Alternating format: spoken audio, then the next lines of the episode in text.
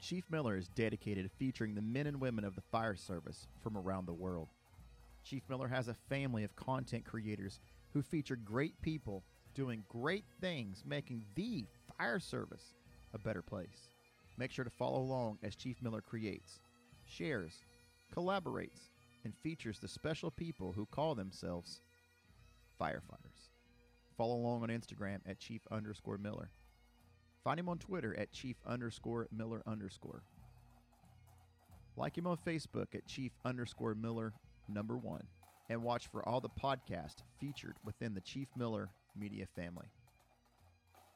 Make sure to check out ChiefMillerApparel.com for all your fire service apparel needs. Hey, canners, it's time for 30 minutes of unadulterated and uncensored shenanigans. Get ready to call HR because you're going to need sensitivity training after this. Gear up because it's going to hurt worse than RIT training in July. Welcome to the Can Man Radio Show with your host, Jason Liska.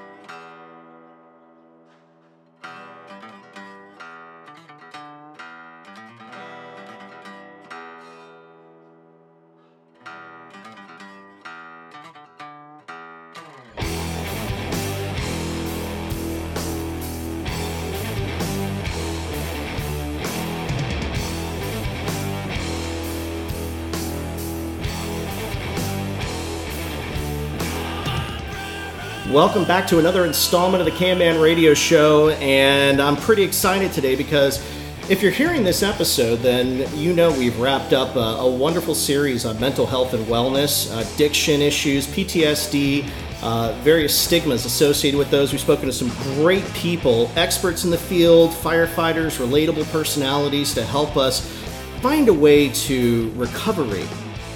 Now, there's another side to the recovery aspect and even the long term health aspect that most people fail to remember, and that is the health and wellness side of things. So here I am today sitting with my new friend who put me through the ringer this morning. And I'll tell you, if you've never seen Fire Sled Fitness before, if you've never been to their website, never seen them at a trade show, never put your hands on the equipment, I'm going to be honest with you. You got one of the best products out there, and that's Rick Seagrass. So, welcome to the show, Rick. I'm glad to have you. Thank you, Jason. I'm, I'm, I'm grateful to be here. Man, it's awesome. And I want to take a second and share with everybody a couple of new sponsors we have for the show before we get into it. And I want to thank my apparel company, my friends, Peter and Nikki of Axe Caps, for stepping up and uh, sponsoring the show. And one of our newest sponsors, my good friend Ian Sargent from Sargent Firebags, sargentfirebags.com, axecaps.com. Go check them out. You'll be pleasantly surprised with all the awesome equipment they have and apparel out there.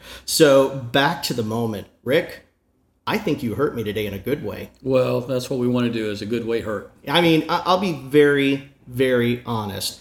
I am not the pillar of fitness when it comes to what you expect out of a firefighter. I am far from it. And, and it's shaming a little bit. It's shameful. I'm a company officer and I should be leading by example, right? That's priority.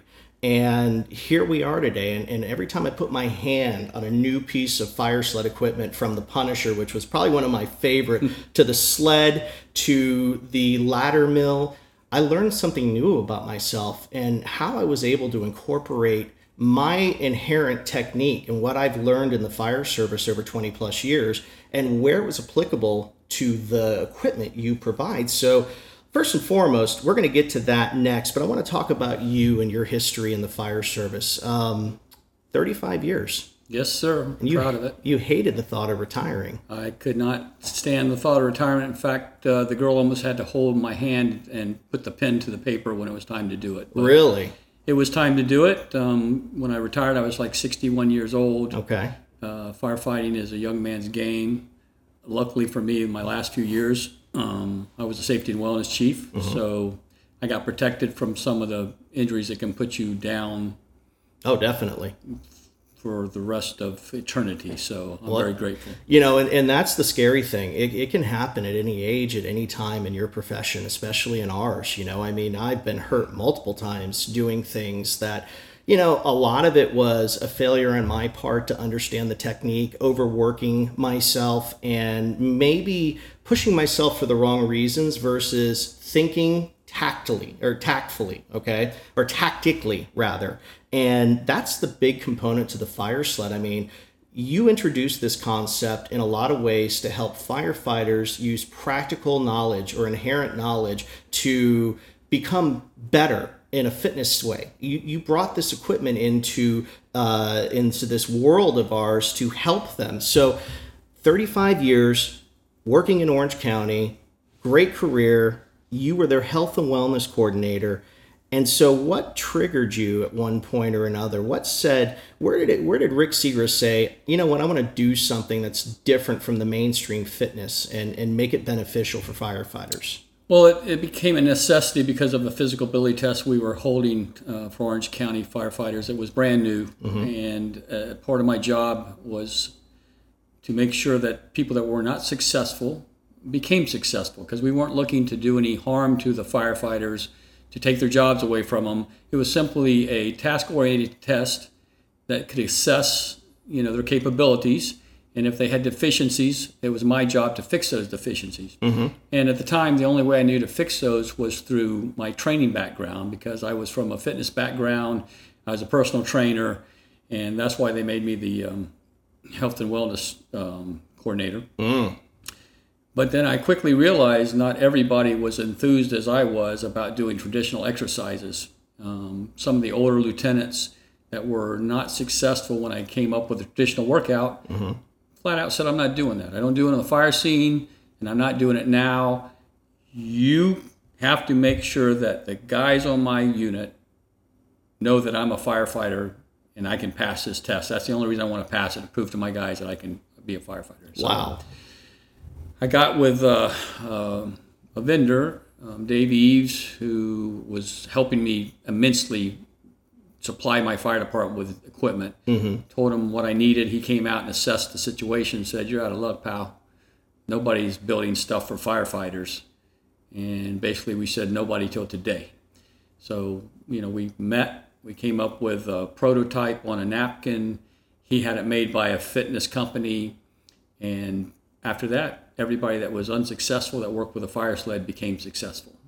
So it was not meant for anybody but our fire department. And then other people started asking about it. We went to Fire Rescue East in Jacksonville. I think you were there A long time ago. a long time ago, and Yeah. we started selling them. And then uh, with my career, it became a problematic to be selling fitness equipment while I was the you know the wellness coordinator. Makes sense.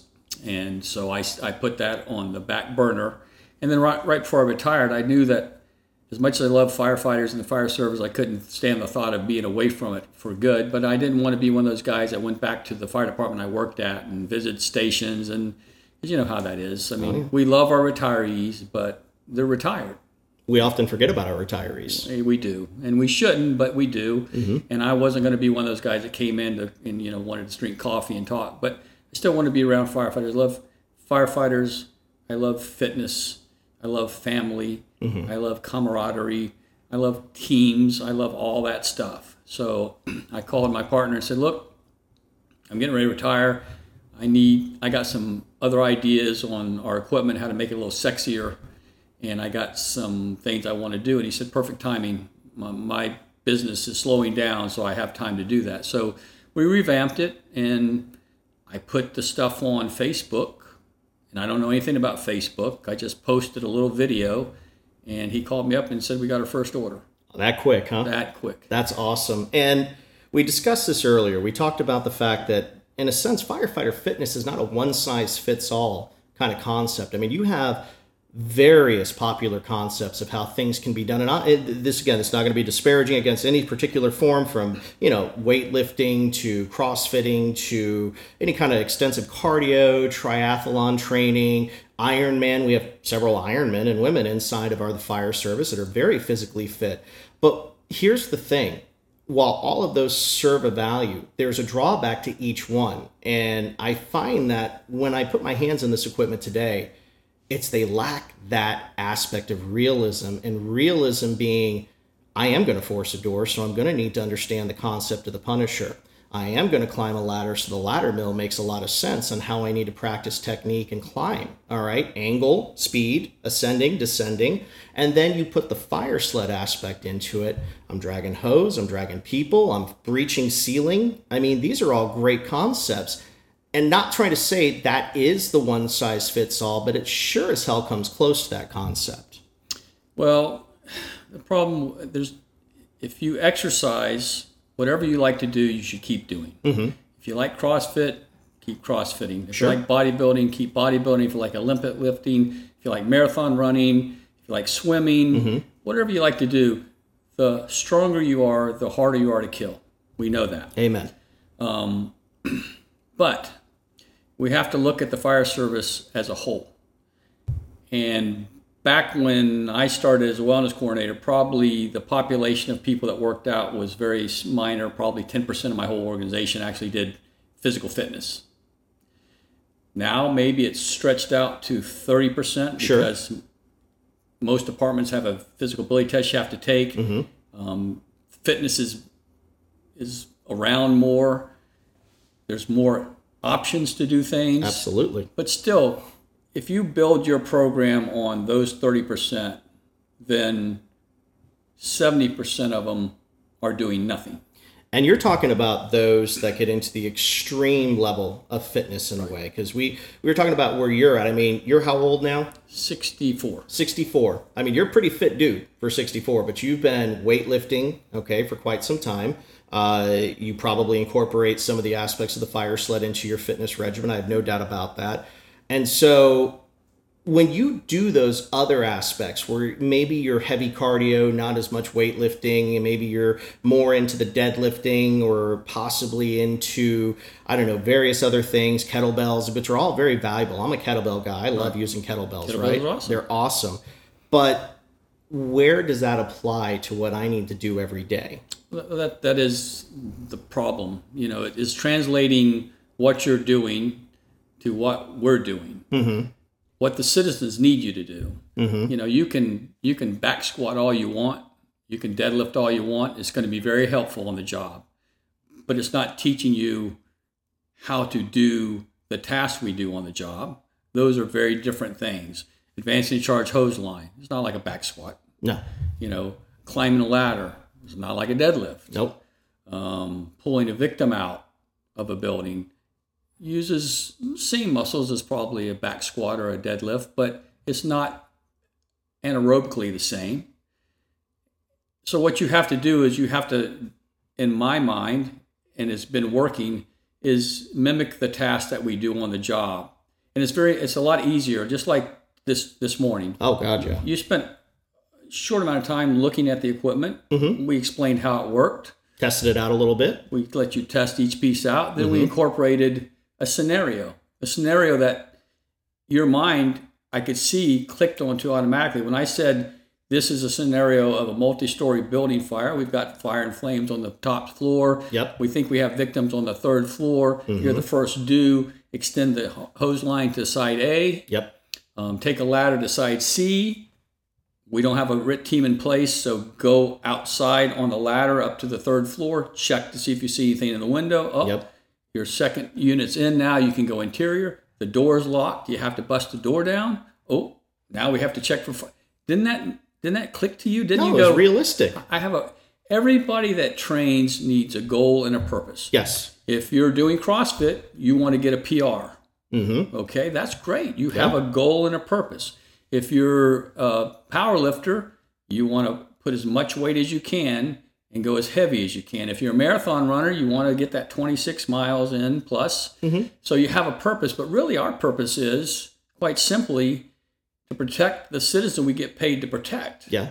And if we can't do that through the other aspects of exercise, we better damn sure find a way to get our firefighters to train. Now, if you train all those things, you've just depleted your whole engine of equipment. Mm-hmm. You've taken the ladders off, you've taken the hose off, um, you got to get a mannequin, Hand tools. Don't forget hand about tools, that. all that stuff. Yep. So now you get a call, and your response time is increased, and your chief comes down and say, "Our response time is."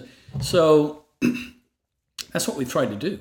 we've tried to take equipment that can replicate all, not all, but most of the common tasks on a fire scene and allow each person, no matter what their physical um, aspects are, to work together. No matter how big or small you are, in our equipment, you can scale it down or you can ramp it up. We can overload you to where if we're working on advancing charge inch and three quarter, we're going to make that charge inch and three quarter actually turn into a three inch or a four inch or a five inch to where when you get inch and three quarter, you think it's a CAFS unit because you're just pulling the hose like it's easy. Yeah.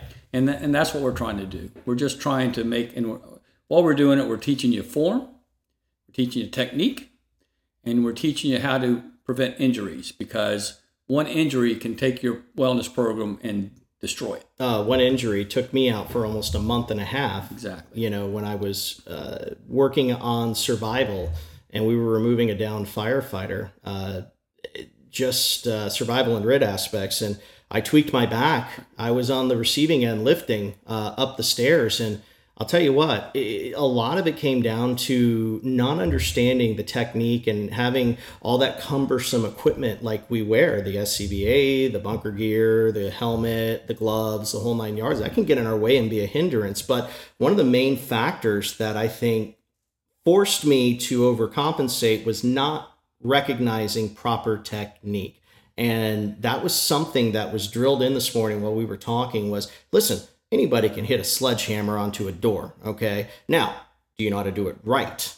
All right. How do you avoid getting hurt? And, you know, there was a period of time where we were injuring firefighters in the fire service through reckless behavior. And, and in some cases, there are still uh, those cultural challenges. And, and you mentioned it yourself. You know, when you were coming up in the fire service, you were hit with a lot of cultural change issues, a lot of resistance, and a lot of perception that I think was falsely charged against you, uh, falsely brought against you in a sense where people thought you were just the guy making it happen, but the sacrifice you made for the firefighters in the field in Orange County to make that happen, to bring in the fitness program, to bring in the change that was needed.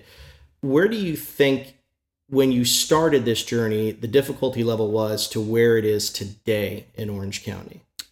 Well, when I started, we had no wellness program. Mm-hmm. We had a fire chief that came from Fairfax and Savannah and was groomed by Pat Morrison, who is, I think, the, the health and safety, the head guy at the IAFF now. Sure. So he knew the importance of a wellness program. So he wanted something, but there was nothing. And basically, I was a 20 year field guy that'd been out in the field for 20 years. I just got promoted to lieutenant. Yeah, you regret leaving engineer every day, don't you? I loved engineer. I couldn't tell Chief Plaugher that because he said, well, I can make you an engineer tomorrow if you don't like being a chief. So I, you have to be careful. Yeah. Um, but yes, being an engineer was probably my favorite job of the whole fire service. It probably had a lot to do with the crew I had because we I'd worked with the same crew for so long, and and you know I just loved those guys. Um, and we had a great crew. But so basically, the fire chief said, I want a wellness program. You're the guy. I talked to the union and talked to my senior managers, and your name came up. So I want you. And I was trying, I'm like, okay, well, you work some overtime out of this. So I said, so what I'll do, chief, is I'll work on shift. And then every day I'm off, I'll come to headquarters and, and I'll start a wellness program. He goes, no, that's too important. You got to come to days. Mm-hmm. And everybody out there that's a firefighter knows nobody wants to go to headquarters on days. I mean, No. you know, uh, I liked my shift 24 on, 48 off, which Oh, yeah. turned into a lot of 48s on, 24 off because I like to work overtime. That's how I made money. Amen.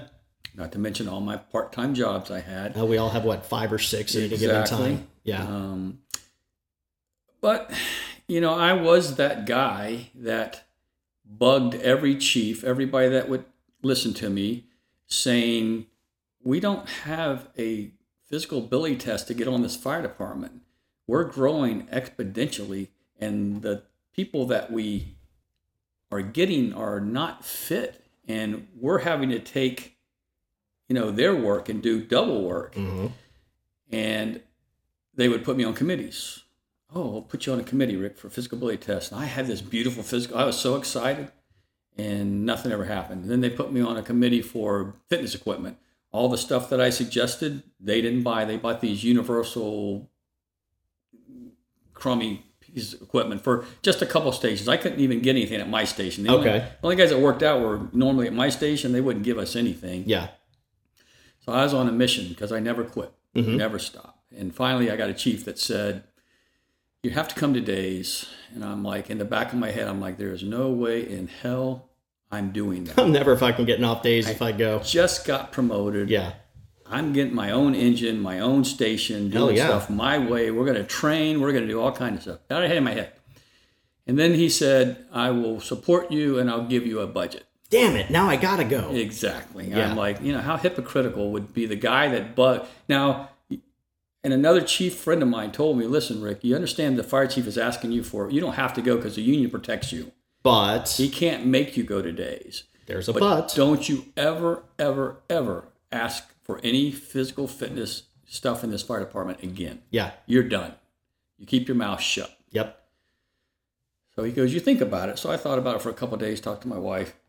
she doesn't want me home every night. You know that. Oh yeah. Her break was for me to be gone. Uh, my wife says that all the time. Are you working overtime by chance? You going to be gone an extra day? Oh, do you have to teach this week at the college? Because if I'm home more than three or four days, it's like, okay, honey, we've been married 23 years, but anything over 72 hours is too much. You know, I get it. I totally fucking get it. So anyway, long story short, I'm like, okay, I get it. I, I, I got to do it. So I mean, I was like a bull. I didn't know how to even act in headquarters, and the people didn't really. In the beginning, I don't think they liked me there because I was a shift guy, and they were not shift people. They treated me very well. They gave me a cubicle. Oh, They gave me a Hey. pad, yeah. and they said, "Make the best wellness program in the nation." Okay. That's what it was. Now, what they did do, what kind of a line was um, one of my best friends was the union president, and he had brought back this um, wellness fitness initiative that he went to a conference and he said, You need to look at this. Well, by this time, I'm like, I'm tired of, you know, no. Mm-mm. I put it in my locker.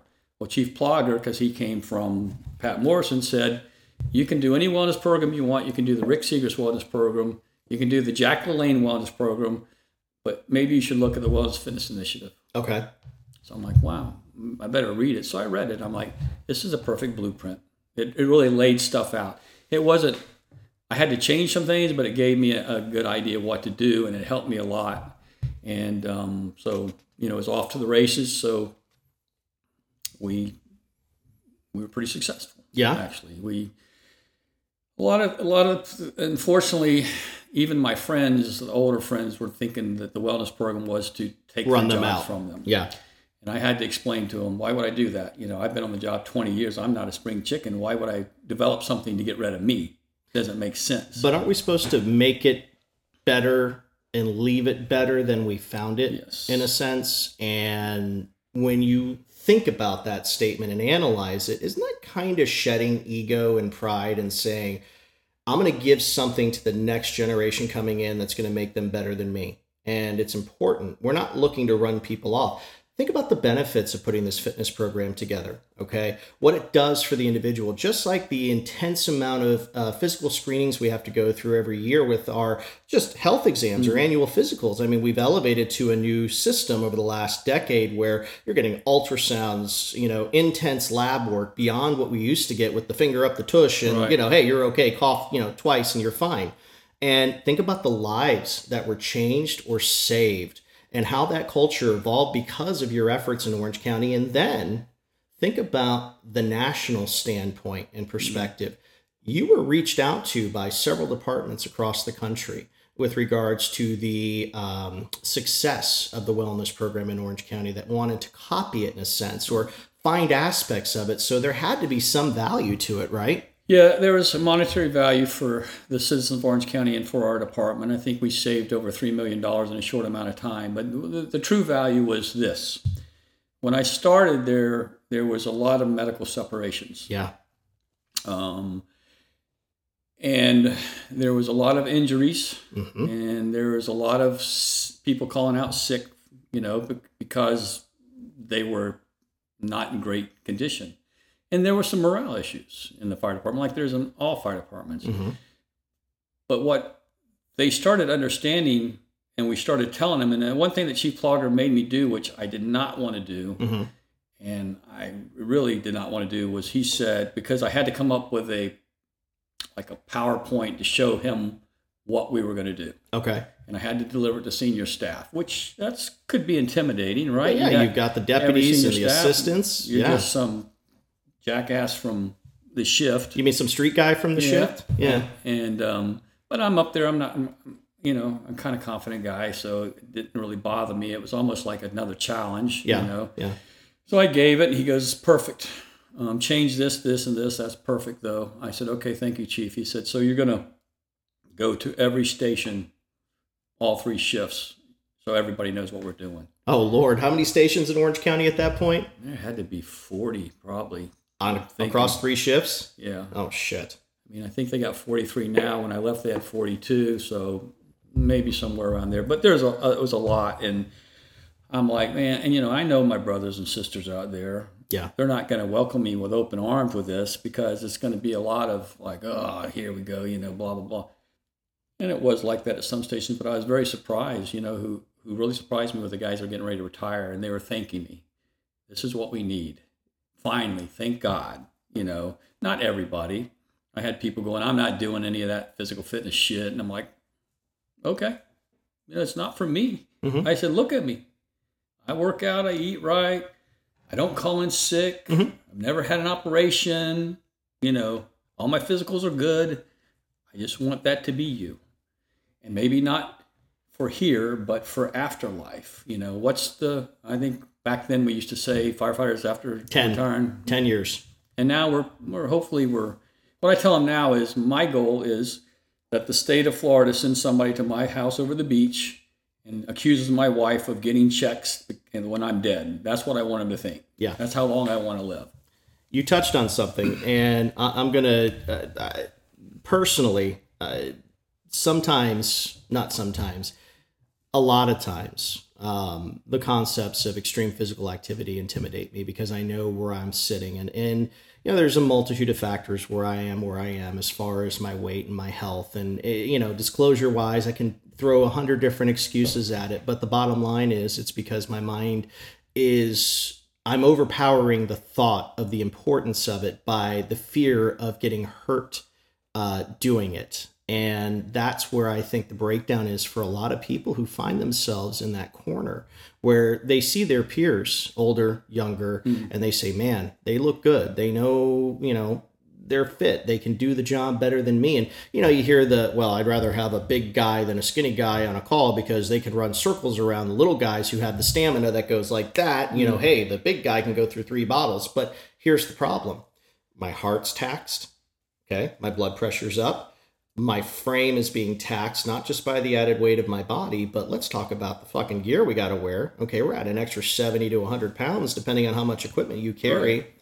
And so, why am I not capable of overpowering that mindset and saying, you know what, fuck it, I'm ready, let's do something and fix this versus caving into the fear or let's just say the complacency or the simplicity of doing things wrong versus stopping those bad habits and doing it right. Everybody has a trigger. You're going to find yours one day. I mean, sometimes it's a medical trigger. Mm-hmm. Um, sometimes it's looking at your children going, wow, children's getting older. They're probably going to get married. I'm going to have grandchildren. Am I going to be here for grandchildren? Um, sometimes it's you're going to go on a scene and you're not going to be able to perform, and everybody's going to look at you like, oh, you're that guy. It just depends, uh, Jason. Everybody's different. Every, you know, everybody has to have a purpose to change. You know, I hear this big thing. Everybody has to have their why. You know, same thing with training. Um, when I first started training, my training was for aesthetics, Mhm. how I looked, how I filled out a T-shirt. Um, could I go into a club and attract a female? You know, that's that was my why. Okay. Being able to bench more than anybody in the gym. Um, when you get older, you realize that that's not helping you on your job. And when you're young and you're strong, like I said, the stronger you are, the harder you are to kill. You can navigate through everything, and you still are probably the premier employee because not that many people worked out back then. Sure. But age has the ability to creep up on you and slap you in the back of the head and say, You're getting paid a very good salary. You have high expectations people think firefighters are heroes, and they are. They do her- heroic things on a daily basis. Um, I don't want to let people down. I don't want to let the peop- the guy next to me, or the girl next to me, or the person inside the house, or the people writing my checks. I mean, I'm a prideful person. Um, so I'm driven by that. So it just depends on what your why is, what your purpose in, is. You were out there and you did everything you would do on a fire scene very well. So you're very capable. Thank you. So all you have to do is decide do I want to do this on a daily basis, on a weekly basis, every three days a week? You know, you got to do it. You know the benefits of it. I mean, did you feel good about yourself Hell when you yeah, got I, through with did. it? I, I've got the endorphin rush going right now. It feels fantastic. So that that could be the kickoff. You Yeah. just, you just got to find something you enjoy doing. It, it's just intimidating sometimes. That's all. When you see your peers, you know, and and again, I'm I'm looking at the guy who may be like me, whether they're older or younger, and you hit on a lot of key elements. It's that why, it's that trigger, and then I think about it when you were talking about who you have to consider in your life. Who are you serving? Well, when you're on the clock, you're serving them. You're serving the citizens. So for them is the answer when you're on the clock. But when you're home, you're the provider and the caregiver and the role model and the the person that uh, people need as the father and the husband. So it's a twofold process when you think about it. You want to be there for your family as much as you want to be there for the citizens that expect you to show up. And I I am not a huge fan of the word hero in a sense. Yes, we do heroic things. I like to think about it as when people say, man, you're a hero, you do this job. Okay, slow down for a second. The concept is right, but we're ordinary people that do an extraordinary job or line of work when we're called to service. And I think that when we back up to that we have to be hero mentality sometimes it's a it's a negative aspect because we're failing to meet that challenge and we're setting those expectations falsely which is why maybe we fail in the long run with regards to making ourselves better. If we can't hit this point why are we even trying? And that might be someone's brick wall for whatever reason. But you're absolutely right. We're a service built on heroic measures heroic acts. Um, I think that the the long term aspect though is we need to find better ways to introduce the concept of health and wellness into the fire service. Not saying we're not doing a good job, but I think we could do better. Yeah, what, what is it? I can't remember what Einstein said, but it's something about if you do the same thing every time, Oh, it's insanity. expecting it to change. Yeah. yeah, and that's that's truly the way it is. I mean, fire department wellness programs are set up to fail Okay. because fire department wellness programs are usually set up by people like me Mhm.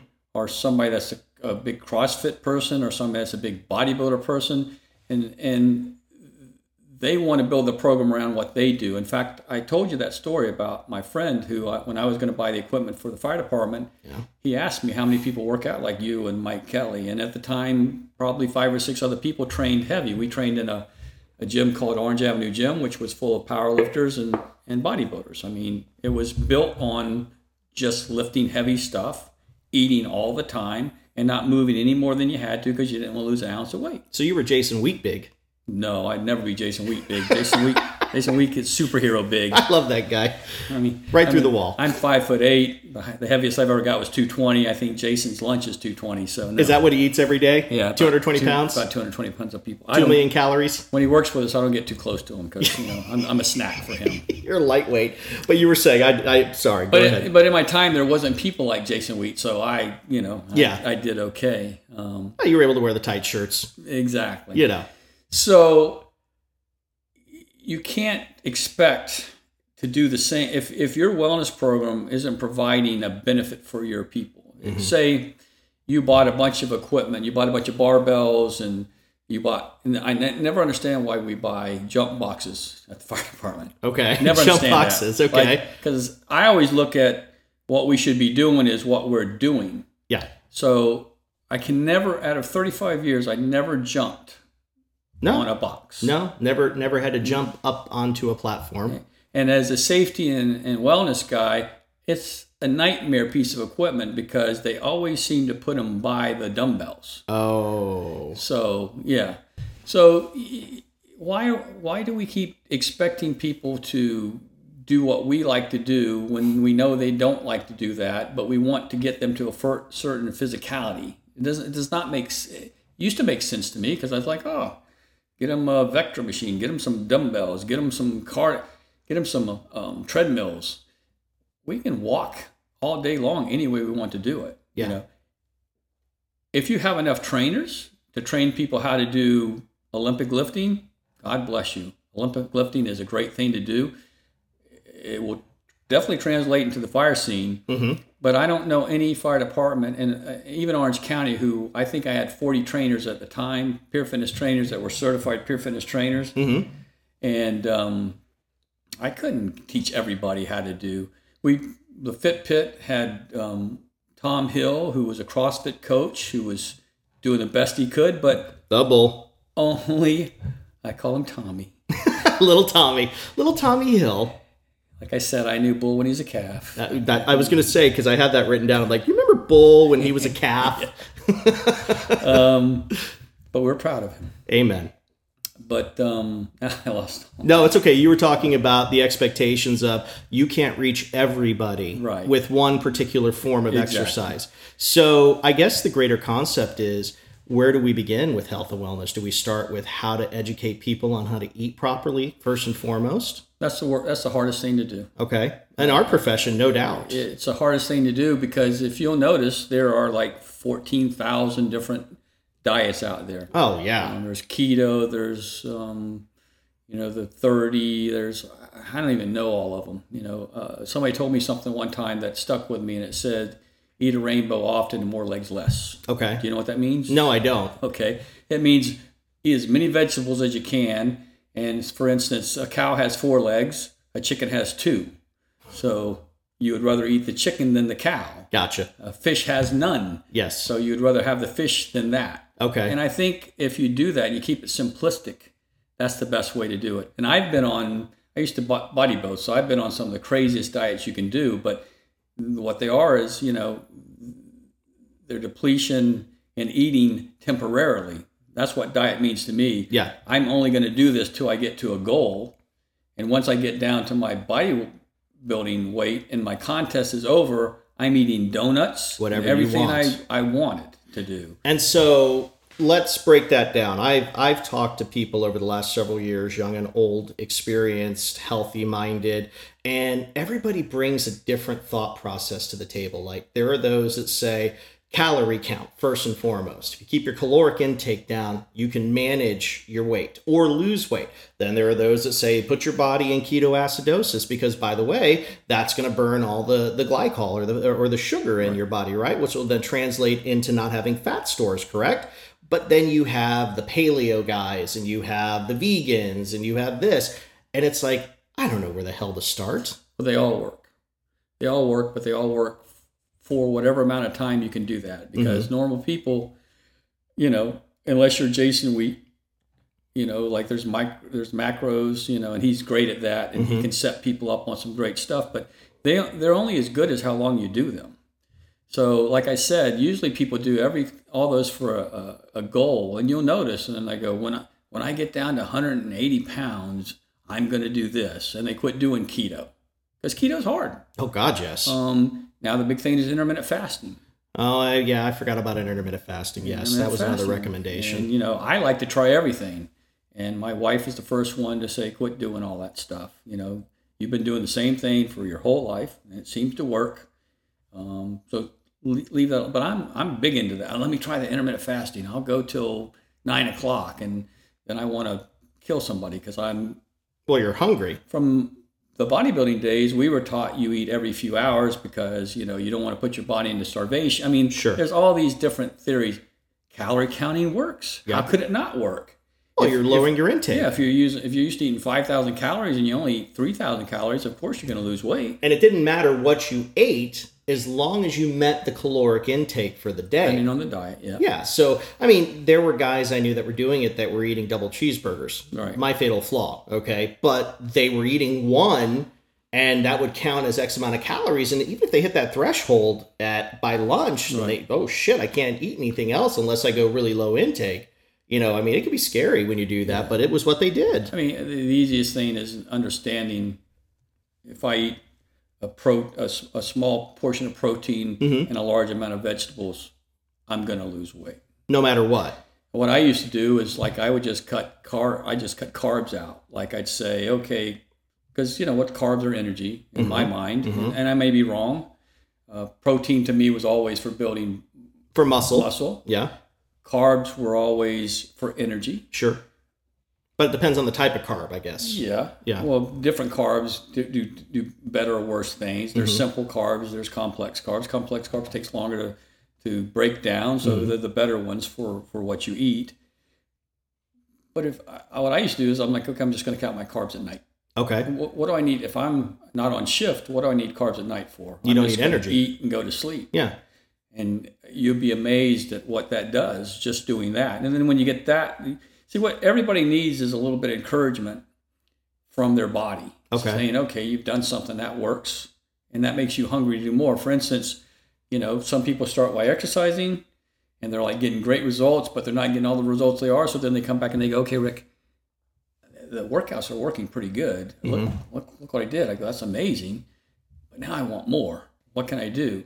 Yeah, what are you eating every day? I'm eating this, this, and this. Oh, cut out the mayonnaise, cut out the soda. Okay. Now I lost like eight pounds doing that, but I want more. Okay, let's cut out some white bread, do this, and I mean, there's every way you can think of to tweak somebody to make sure they get what they want to get. But they've got to want it. I remember Stew Smith, I think his name was a Navy SEAL, and he was talking at a conference I went to, and he said, a, a person that you have to motivate isn't worth motivating. And I got pissed. I'm like, wait a minute, that's what I do. That's you should do that. But I understand what he meant. Like if you're a firefighter, I shouldn't have to motivate you to work out. The higher purpose should motivate you. Yeah. I shouldn't have to motivate you to feed your body correctly. The higher purpose should motivate you. Living, that's the higher purpose and enjoying your life. And people say, eh, well, you could get hit by a bus. Guess what? I'm, I love, I mean, everything's good for me. I'm healthy. I'm 60. I mean, I don't want to jinx myself because I'm superstitious, but nothing for all these years. And there's no, it's not some magic.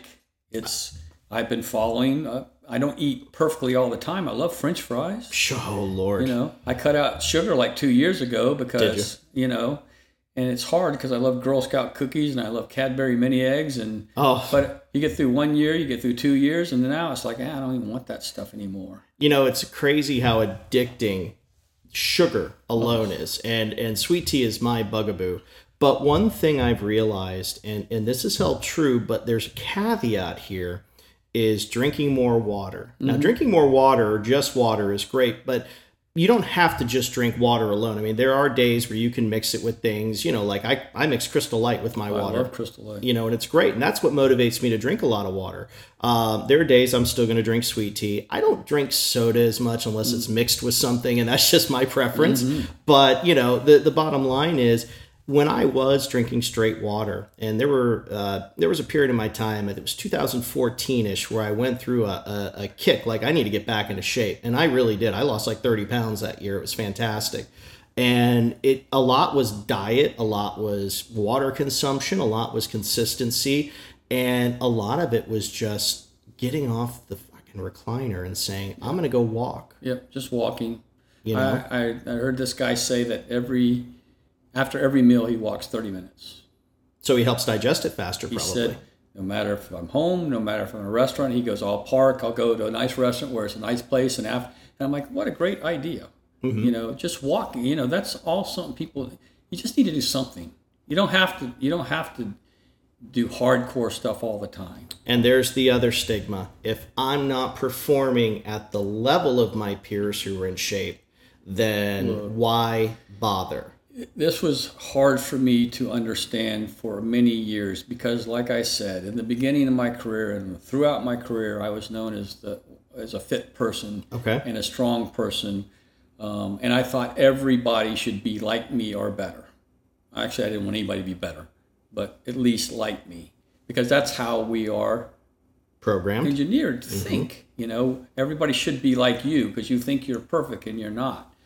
Um, but what I learned after, throughout the years, and then developing a physical ability test for the fire departments, is that I worked with a vast majority of people that were not fitness people in the beginning of my career because that's not what the fire department was made up of. They were made up of like I was an iron worker, we had electricians on my crew, we had carpenters, we just had workers. And they worked their ass off at every fire. And guess what? Every fire went out, every person got saved, and they weren't fitness people. They were just hardworking people. Mm-hmm. So what I've learned is don't expect people to be superheroes. They don't have to be heroes. There is they have to do whatever they we have to do on the fire scene. Um, we work as a team, as a group. You know, nobody's going to pick up a car by themselves, Nope. or going to extricate somebody by themselves, or going to work a fire scene by themselves. You know, but you don't want to be the weak link, the one that everybody. You want to be the li- You don't want to be the liability. You want to be the asset. So you have to do just enough to do what we do, which is all hard. Yeah. Everything we do is hard, laborious stuff. So you got to be able to do that.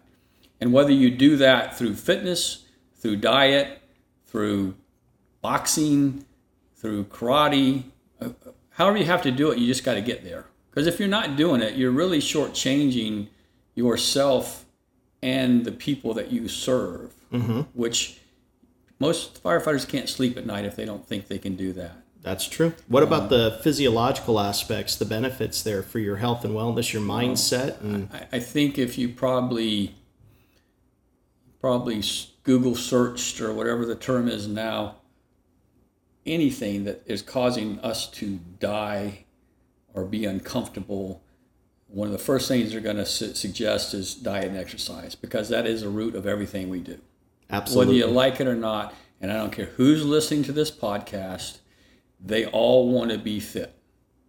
Everybody does. Nobody is sitting there going, ah, they might say, oh, I don't give it. They do.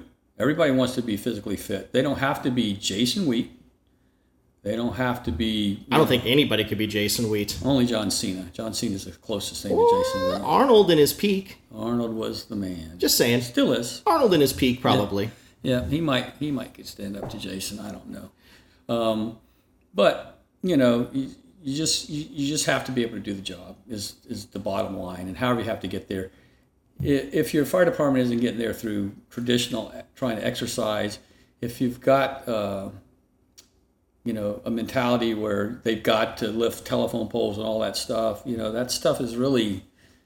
If you're injuring more firefighters than you're helping, then you're doing it for your own self. Well, let's let's close on this. Let's talk about the departments out there that buy equipment in bulk and it's not the right equipment necessarily and the the firefighters that see the cool workout on the video and they go out and I'm not saying tire flipping's bad because everybody has a purpose for that or using a sledgehammer for that purpose on top of the tire, you know, functional workout, things like that comparative to what we do. But, you know, another thing is when you make these investments in equipment, what are you trying to accomplish? And then of course, you touched on it earlier. You can teach only so many people one way of doing things. The majority is not going to identify with what's sitting in front of them.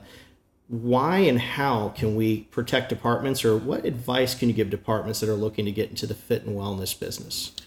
Well, first of all, you, you got to figure out what your purpose is. If your purpose is to protect people, then you can't give them stuff that's going to injure them. Okay. Um, if your purpose is to make your firefighters firefighter fit or fit for duty, then you've got to think outside the box, and you can't. You, you got to do something different than people are doing. And of course, I'm fire sled bias. I can't help it, but I've seen it. I've seen it work. You, you it's it's funny, and I did it because I designed all the wellness rooms in Orange County. Once I became the wellness coordinator, I designed the Fit Pit. Um, I have no background in that. I was just a gym rat, and you know I know the flow and what should happen and what's going to be dangerous and what's not going to be dangerous. For instance, I don't put the plyo boxes next to the dumbbells. You know, Sure. there's a place for those. Sure. Um, but we, it's funny, we'll hire professionals to design the fire station. Did they ever come out to you and go, hey, Jason, we're going to build a new fire station. You want to design it for us? No, they don't ask us No, our opinion. They, they go to an engineer and they get an engineer to build it. yeah. But who sets up the workout areas? Well, we do, don't we? Yeah, they just pick some firefighter like me and say, and sometimes it works, but I can tell you after getting into this business mm-hmm. and traveling to different states and visiting different people, we all have the same exact problem. We have a room full of stuff that most people don't use, and people bring their stuff they don't use from home and they pile in that. So next thing you know, you have a a room that's dysfunctional and untidy, and nobody wants to go in. And then it becomes the obstacle The obstacle. instead of the productivity that, or the, the model of productivity that we were looking for. Well, Rick, you know, again, I, I've been pushing this past 30 minutes, uh, especially the last several podcasts, and this is no exception. And, and it's an important message to share in the fact that we're not a one size fits all industry in all aspects, but we do have good training, good equipment, good people like you out there that are trying to make our lives better for the long run. And I got to tell you, I was really impressed with getting to work out with your equipment today, and I got to thank you for giving me that opportunity. And so, that being said, you guys travel all over the country, you guys are everywhere, but tell people how they can find you Facebook, Instagram, and website. we have a Facebook page which is Firesled, F I R E S L E D, all capitals. We have Instagram, that's Firesled Fitness, and we have a YouTube channel, Firesled Fitness. We also have a website, firesledfitness.com. So take a moment, check them out, guys.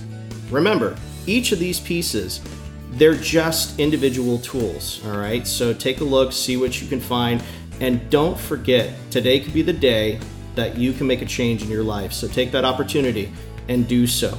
As always, God bless. Keep your head on a swivel. Look out for each other. We'll see you on another episode of the Can Man Radio Show soon to come. You just survived 30 minutes of online training with the Can Man Radio Show. Did you remember to train your Probie today? The Can Man knows. He knows everything. When that 2 a.m. lift assist drops, the Can Man will be thinking of you in his dreams.